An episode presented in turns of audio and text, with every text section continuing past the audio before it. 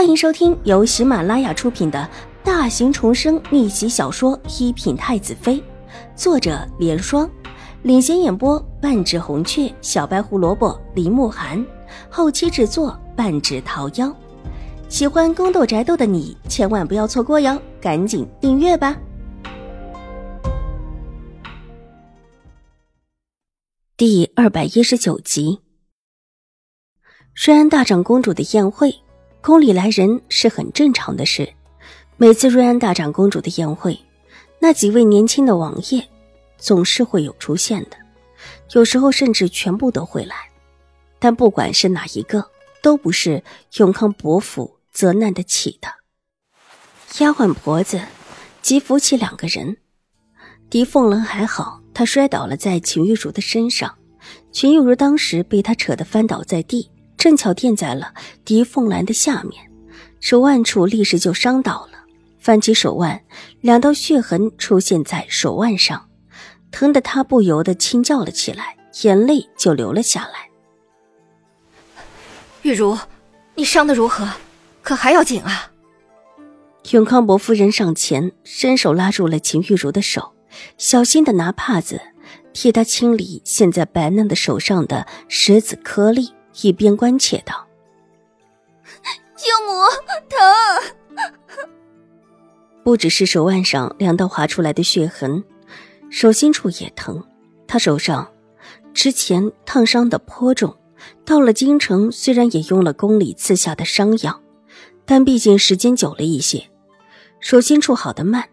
现在疤痕虽然不明显，但细看之下还是有的。新生的皮肤又特别的嫩。”这时候，掌心处也疼得钻心。玉茹啊，你要不先回永康伯府吧？府里的大夫医术很好的，先看看伤再说。是。秦玉茹虽然很不甘心，但是看看自己脏了一块又破烂了的衣袖，不得不含泪点头。头低下，抹起了眼泪，对于狄凤兰也生出了几分恼怒。自己好不容易才进的瑞安大长公主府，还没有认识多少显贵的夫人，却被狄凤兰一而再的坏事。但是在永康伯夫人面前，秦玉茹却不敢把这话给说出来，只能委委屈屈的抹眼泪，看起来可怜至极。母亲，莫如我……话还没说完，却被永康伯夫人瞪了一眼。知道又引起母亲的生气，急忙低下头。他和秦玉茹的亲事迟迟定不下来，就是因为永康伯夫人对于秦玉茹不是很满意，想要另选佳媳。他自己对于秦玉茹倒是真心的想要求娶，但也机灵的知道这个时候如果一定要护着秦玉茹，必然会引起母亲的反感，只能无奈的站在一边。永康伯夫人于是派出了身边的婆子，还有一个丫鬟，护着秦玉茹回府。待得上了马车，秦玉茹手上的疼劲也缓过来，阴沉着脸，吩咐马车往秦府而去，并不打算去永康伯府。他有事得跟狄氏商量。爷，奴才一下子把两个人都撞到了。不只是永康伯府的那位小姐，还有二小姐的那个假惺惺的姐姐。小轩子眉飞色舞的道：“为了说明方才的场景，还特意的做了几个动作，让自家爷可以更清楚的了解方才的一幕。”不错。懒洋洋的声音带着几分慵懒，而楚留臣的整个人斜坐在一张宽大的过了分的轮椅上。斜斜的靠着，一头乌发高高的竖起，紫金冠、紫锦袍、纯黑色的玉带衬得他越发的俊面如玉。乌压压的长睫抖动两下，削薄而无色的唇角缓缓的露出一丝笑意，勾了勾唇。虽然幅度不大，但小轩子就知道自家主子是高兴。爷。您没看见那位秦府的大小姐被扶起来还哭了，哭得特别可怜。可是狄世子却不能去怜香惜玉，枉费了秦大小姐这一番柔情了。小仙子撞了人之后，其实并没有离开，反而躲在一棵大树后，把这个场景看了个真招。这会回来就是逗自家爷的乐子，居然敢欺负二小姐，也不看看自己有没有那个脸。三哥，你在笑什么？这么高兴？楚留心不知道从哪里钻出来，脸上还沾着一些泥土的碎屑，一点也不像是正大光明来参加宴会的皇子，倒似乎方才从哪个狗洞里面钻出来似的。他见楚留臣其实有一些怕，往日里也不太敢往他面前凑，但是方才远远的见到自家这位三哥笑靥如花一般，想着碧美人一般的三哥有了好事。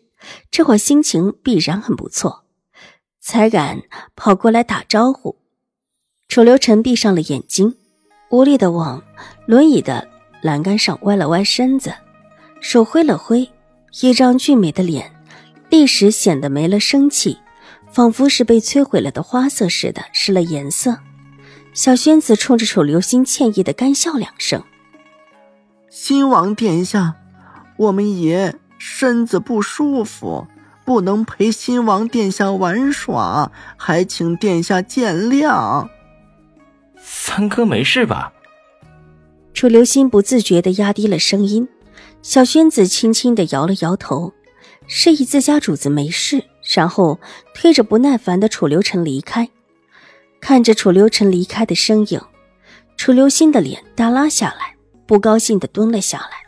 伸手扒拉着地上的一棵杂草，整个人灰灰的。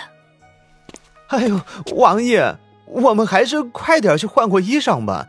一会儿，大长公主殿下发现您又偷偷的爬了狗洞，还不得进宫里去告状啊？跟着他的小太监小刘子知道他这会儿心情不好，也蹲了下来劝道：“三哥为什么一直不理本王？”本王记得以前三哥和本王是最要好的，可他现在理也不理我。小少年一般的新王很委屈，他其实很想亲近楚留臣，但楚留臣一直对他爱答不理，甚至是没理就走了。小的时候似乎不这样。王爷，陈王殿下的性子本来就淡了点儿，再加上他身体不好，哪还有精力陪着您一起玩？说不定就是因为玩不了。所以看见您玩的高兴，也不太想看到。小刘子安抚自家主子，这话算是提醒了楚留心，他觉得心里好过了一点，拍了拍衣裳上的尘土，站了起来，看着楚留臣远去的背影，原本有一些跳脱的小少年眼底闪过一丝阴鸷。他其实并不是什么也不懂的。宫里长大的孩子，如果真的只剩下天真，又岂能够长大？这宫里来不及长大的孩子，来不及蓄齿的孩子多了去了。本集播讲完毕，下集更精彩，千万不要错过哟。